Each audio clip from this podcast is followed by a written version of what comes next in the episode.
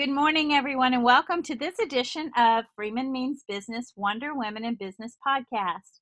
Everyone has a story, and on our podcast, we give a voice to the women whose story is moving, meaningful, and compelling. We share their stories with the world so that when they shine, you can shine too. I'm super excited to have Robyn Frank on today. Robyn, welcome to the show. We're so happy to get to know you better. Thank you. It's a pleasure to be here, Susan. Thank you for having me. Absolutely. Well, why don't you tell us a little bit about yourself? Okay, well, I'm a native New Yorker, born and raised. Um, went to New York City public schools. Then I went to the Midwest for college. Don't that's a long story, which I won't share today. um, I went to Ohio State University, which was a culture shock, and then from there I went straight to law school. I went to the Washington College of Law at American University in DC, back on the East Coast. And um, I became a practicing attorney, and I did that. I've been practicing since maybe the dinosaurs ruled the earth. But um, yes. um, I also have a master's degree in energy law because I was, the last 10 years, I was general counsel at an energy company in New York. But recently, I'm going to say about eight to nine months ago, I made a big change. I was ready for a change. I'm at that time of my life, empty nester, supportive husband, ready to make a difference in the world. So I have become the vice president of diversity and general counsel for a company called Centerforce and we go around the country to major cities and we hold summits on diversity inclusion and all kinds of issues that women attorneys and women in professional in professional occupations face.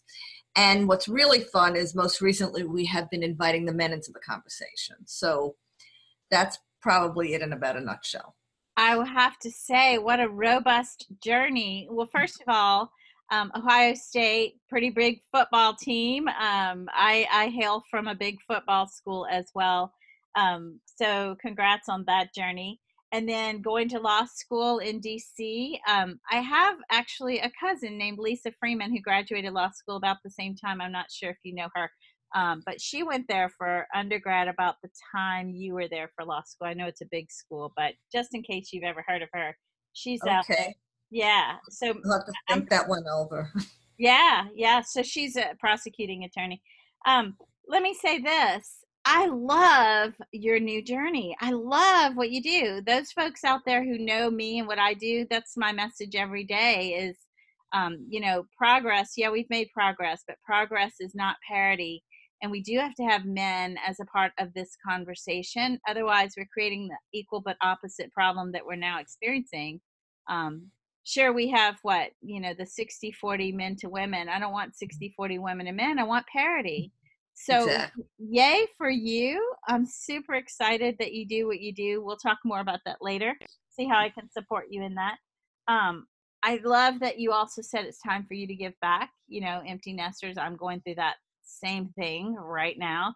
Um, your life has a little more time to do such good things and you've worked hard to earn the right to be able to now choose what you do and choose to give back in a way that's meaningful. So that's pretty awesome. You've had a really colorful path. Tell us a bit about your proudest professional accomplishment along the way. Well, it's interesting. First of all, I, I should have mentioned my kids. If they hear this podcast, they're going to kill me. I didn't mention them on my journey. Go but, ahead. Um, I have yours. two adult children I'm very proud of. My son is living in Brooklyn. He's 25 and he is works for a YouTube influencer. He's a fitness fanatic, an actor. He's a Renaissance man. He's just out there making his way in the world, completely independent, and I'm so proud of him. And my daughter is going to be 30. I cannot believe that. And she fell in love with an Australian. So she lives in Perth we're all praying that the fires yeah. get under control. Um, it's very tough, but fortunately they're safe. They're on the west coast. She married a wonderful man. She works for Lululemon, which is an Australian company, and they're happy. But I'm hoping they're going to return to the United States within the next year. So, I they are not my professional accomplishment, but they are my most personal, wonderful, amazing accomplishments. So I've got to acknowledge them but so it's I interesting. Love, I love that what the love that you have for them and the respect that you have for them comes right through on this conversation. Um, I have friends in Perth as well. I'm hoping and praying that they'll um, come out fine in this or you know survive and thrive eventually. So thoughts and prayers with your daughter and kudos to both your kids and to you as a parent. Thanks susan i appreciate that. Um, but on the professional side, what's interesting is even though I am very um, proud of my career and I've had a wonderful experience as a practicing attorney, and now, though practicing is only about 25% of what I do and 75% is hosting and moderating these events, really, if I have to pick the thing I'm most proud of is um, my husband, my second husband. I'm married for the second time, but it's been quite some time. We started a small business together and it is thriving and we're about to celebrate the 20th anniversary of that wow. Business. so that you know tell me more. tell you more? Well it's not nothing to do with legal. That's the crazy part. That's um, okay it's um atlantis personal training it's a fitness um, one-on-one facility we have two locations on long island and I have to say, uh, my husband is an amazing man, a great entrepreneur. It was his vision, and we decided to do it together. Um, we, I was, you know, we both contributed financially to it. He was always in the fitness business. I used my savings as an attorney, and we just built this thing together. And even though I've always been doing my work and he does his work, I've always had a hand in it. And anyway, we're going to have a big celebration this summer, I think. And, um, you know, it was founded in 2000, the same year we got married. So we have a lot to celebrate. I love it. I love it. So let me know when you're ready to promote that. And um, I have a huge network out where you are. I'm happy to promote it among my network. And so, you oh, know, I, yeah. I really appreciate that. So, yes that i'd have to say is my most proud. That that's the thing i feel the best about even though again i i really have enjoyed being a lawyer. That that's the most that's given me the most joy. Well sure it's quite fulfilling to be able to accomplish something with the person you love the most your best friend mm-hmm. your husband. That is awesome. So offline we'll talk more about um, another similarity in that regard uh, that you and okay. i share. Yeah so tell me a little bit. Um, somebody along the way inspired you, motivated you, taught you, helped you, sponsored you, mentored you. Who is that person? So I'd really have to give that credit to a woman named Michelle Cohen. She is now 96 years old and still walks 16 flights of stairs twice a day. Wow. Oh yes. my God.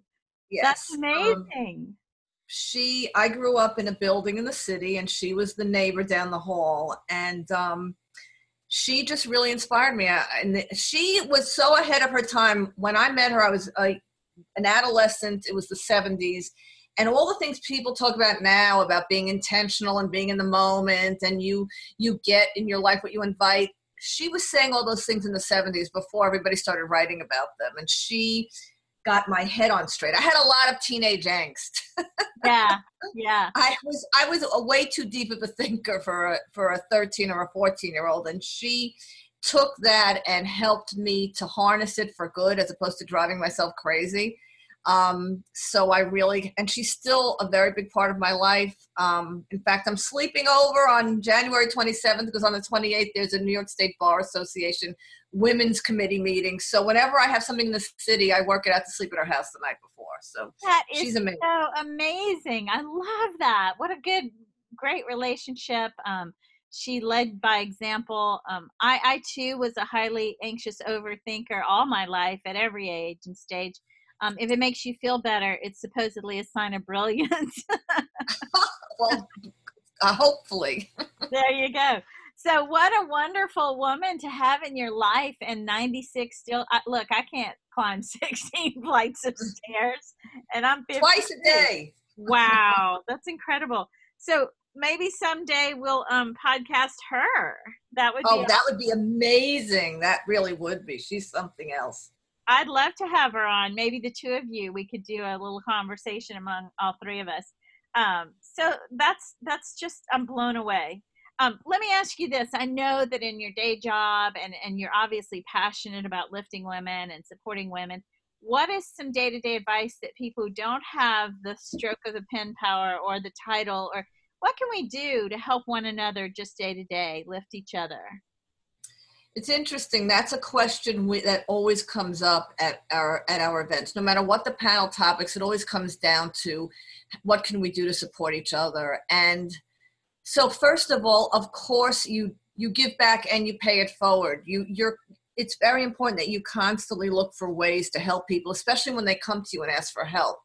And you know what I my I guess my what I advise the most is that it's it's all about networking everywhere every day just like that's how we found each other uh, through somebody you know it's always always uh, keep yourself open to new experiences and meeting new people and when people ask you for help always give it because one day you might need help from them so i have always from a young age cultivated a wide network of people. They don't have to be your best friends, but whenever anybody needs something from me, I go into my mental database and think, okay, who do I know? Who do I know? Who do I know? And um, I think that's one way that we can really help each other that's concrete. Because, of course, having the right attitude, that's wonderful. But I'd like to know what we're going to do about the situation. So, um, if you can always be open to helping others, others will be open to helping you. And always be ready to make connections wherever you can. Um, I think the thing that upsets me the most about people who don't want to help is that they see it as their sort of their as capital, as money in the bank, and they don't necessarily want to give it away, so they hoard it. And I just I just don't believe in that. So be generous. I love what you just said. I am so moved. I'm going to ask that we connect on every social channel out there because just last night I posted um, a few ways that I think we can help lift one another. Now, I won't go through these now because this is a conversation about you, but I would love to share them with you offline and see what you think. Um, and maybe we could collaborate. I, I believe that competition is the name of the game in sports, but collaboration is the name of the game in business. And women need to start doing that. Um, we need to work together to change the operating system, not fight each other for one or two spots at the top, but change the system so that there are more spots at the top. Um, I just you you you're making me like I have chills with everything you've just said. Well, you just used a word, and, and you're right. The problem is it's systemic. It starts in law school for the law for the lawyers. I mean, we are competing against each other. You know, there's a famous scene in a movie where they say, "Look to your left, look to your right," because those two people, only three, only one of the three of you are still going to be here at the end. Wow. And um, I actually am working on a new panel right now, which is loosely titled From Competition to Collaboration, which is going to go into all of that. So, oh, yes, gosh. anything I told you, you had me at hello, Susan. So, whatever you want. you too. I'm just shocked at like a doppelganger. Another like the, the experience is not everyone on this call knows how much you and I have in common. Um, but I feel like wow, there's a West Coast me and an East Coast mm-hmm. me. mm-hmm. and I love my East Coast accent. I don't. I like yours much better, but okay. You're so sweet. No, I love it. It's very New York, and it's one of the charming uh, things about people who hail from there. So I honor that. I think it's great. Well, let me ask you. I know that you're very successful. I mean, we we can look at your bio, we can look at your headshot and your LinkedIn profile. You've done. It's almost like everything you've touched has turned to gold. Um, but I'm sure there have been times where there were struggles or challenges that you had to overcome. Can you tell us a little bit about that and maybe, you know, how'd you get out of that? How'd you overcome it? Well, first of all, let me just say that I'm not nearly as perfect as I seem on paper. We all, put, you know, LinkedIn's a marketing tool, so don't, don't fall for it.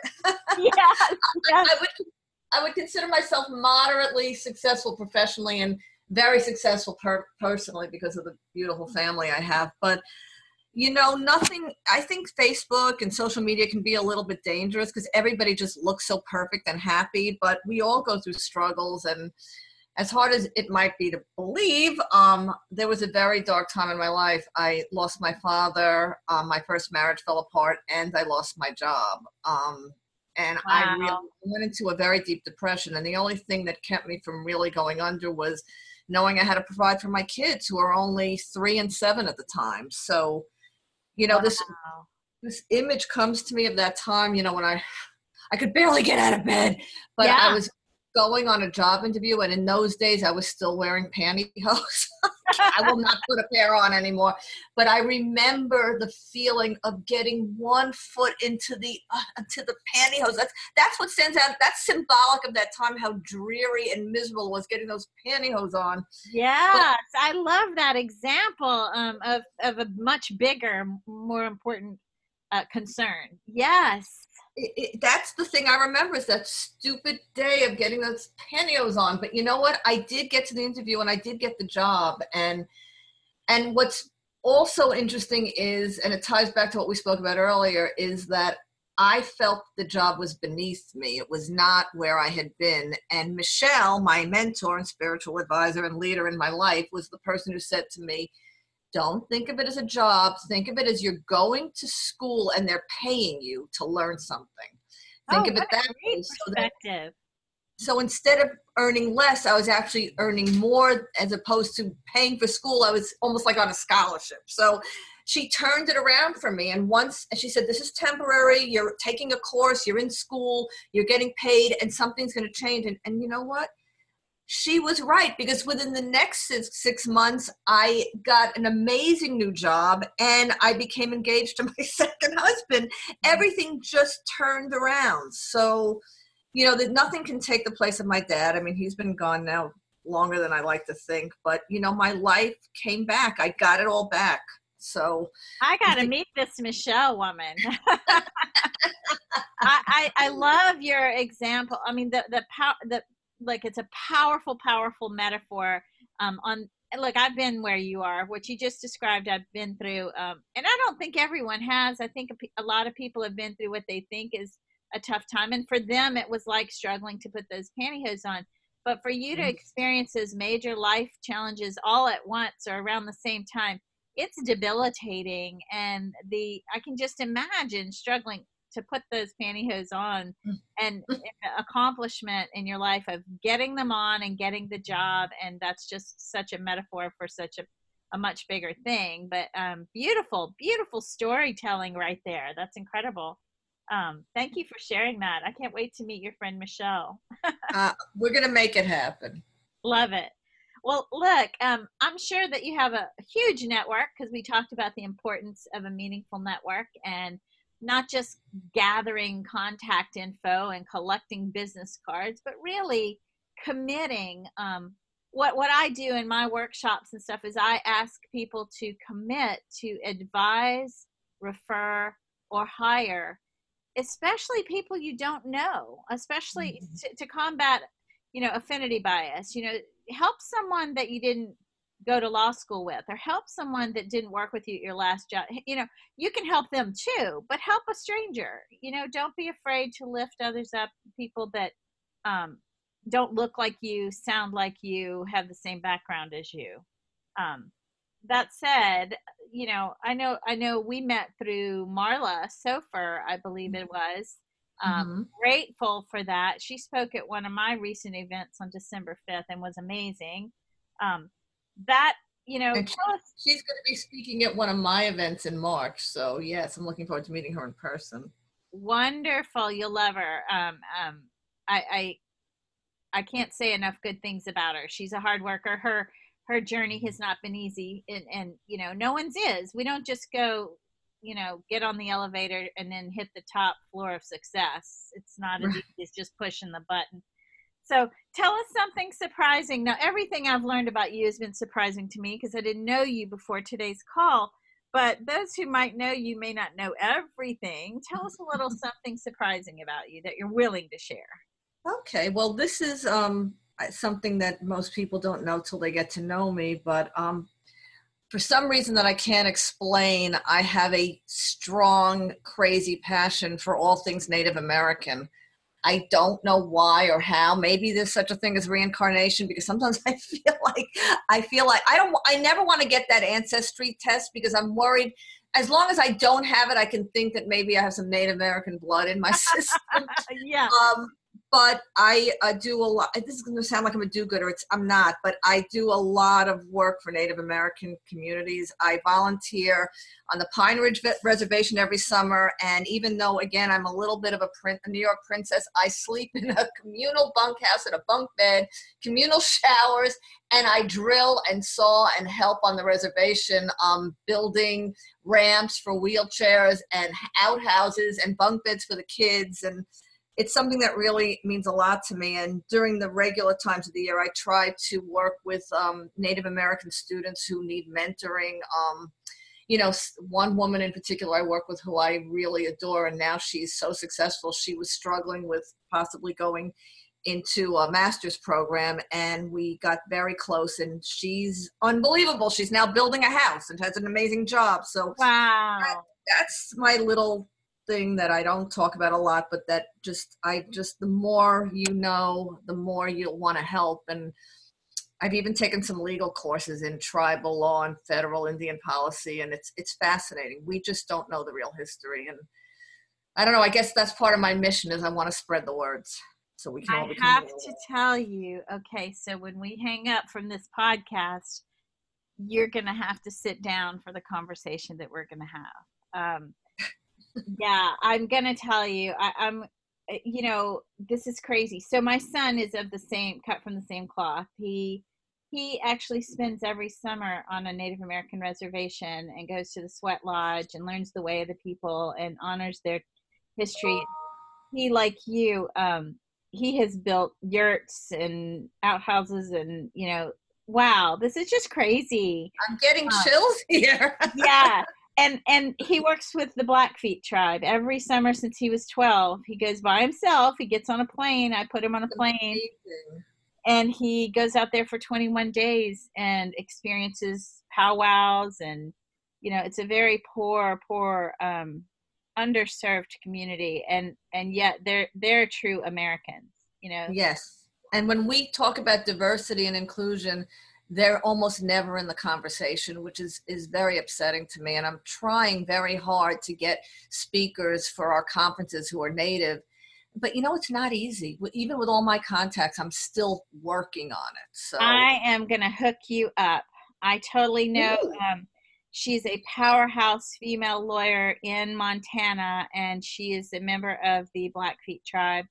Um, I'm totally going to introduce you. She's an inspiration in fact, at one point in my life, I was like, you know, my son asked me, Mom, if you and dad ever pass away, I'd like to go live with this woman that I'm talking about. Um, they're that close. This is we have so much more to talk about. I think you make a list. I know. I think the listeners are like, "Don't cut us off. We want to hear what you're going to say." But I think you know maybe there's another conversation, a public conversation that you and I should have on so many topics because mm-hmm. I have been jotting down things you're saying. I don't usually do that on my podcasts. I mean, uh, I let people talk and I listen, and and this is a a, an opportunity for you to share your voice and your story. But this is the beginning of something way bigger and more impactful than um, what this podcast generally is, um, which I already think it's a big deal. It's, you know, but but I think we have a lot of work to do together. Um, I agree. People, and I have you now. I've put you on speed dial. But if other people want to reach you, Robyn, how how would they um, go about reaching you?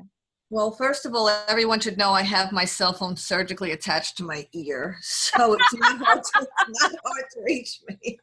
I mean, it. uh, it's so seriously. I welcome anyone who wants to reach out. It's 516-241-9158, and my email by email too. Um, I, I don't want to spell this whole thing out, but I guess I will. So it's R O B Y N M is in Mary, Frank, F R A N K. So it's Robyn M. Frank at gmail.com. And I totally welcome anyone who wants to contact me about these topics. I'm very passionate about them. It doesn't feel like work, it feels like love. So, you know, get in touch. Robyn Frank, you're amazing. I adore you. And we have so many more conversations to have. In fact, um, we're going to say our goodbyes on the podcast but we have a lot of work to do, lady. You and I. Um, Agreed. Looking yeah. forward to it. You bet. You bet. So thank you, Susan. Yeah, thank you for listening in. Robyn is amazing. I'm going to share a little bit more about her in the way of a bio and a blog. Um, you know that I'll sync this podcast into the blog, but we'll have some pictures and we'll we'll give you a little uh, bird's eye view into Robyn Frank's life. So thanks for listening and look for the blog. Thank you, Susan. Bye, everybody. Bye bye.